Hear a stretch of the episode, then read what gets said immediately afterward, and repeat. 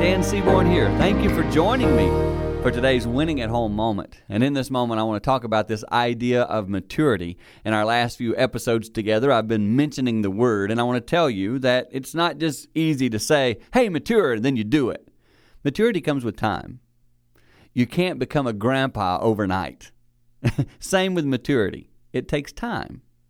I'm understanding at this new level of life where I'm at now in terms of having released my children to live and go live their life, and now I'm an empty nester. I'm understanding that sometimes maturity means holding my tongue, not saying things that don't need to be said.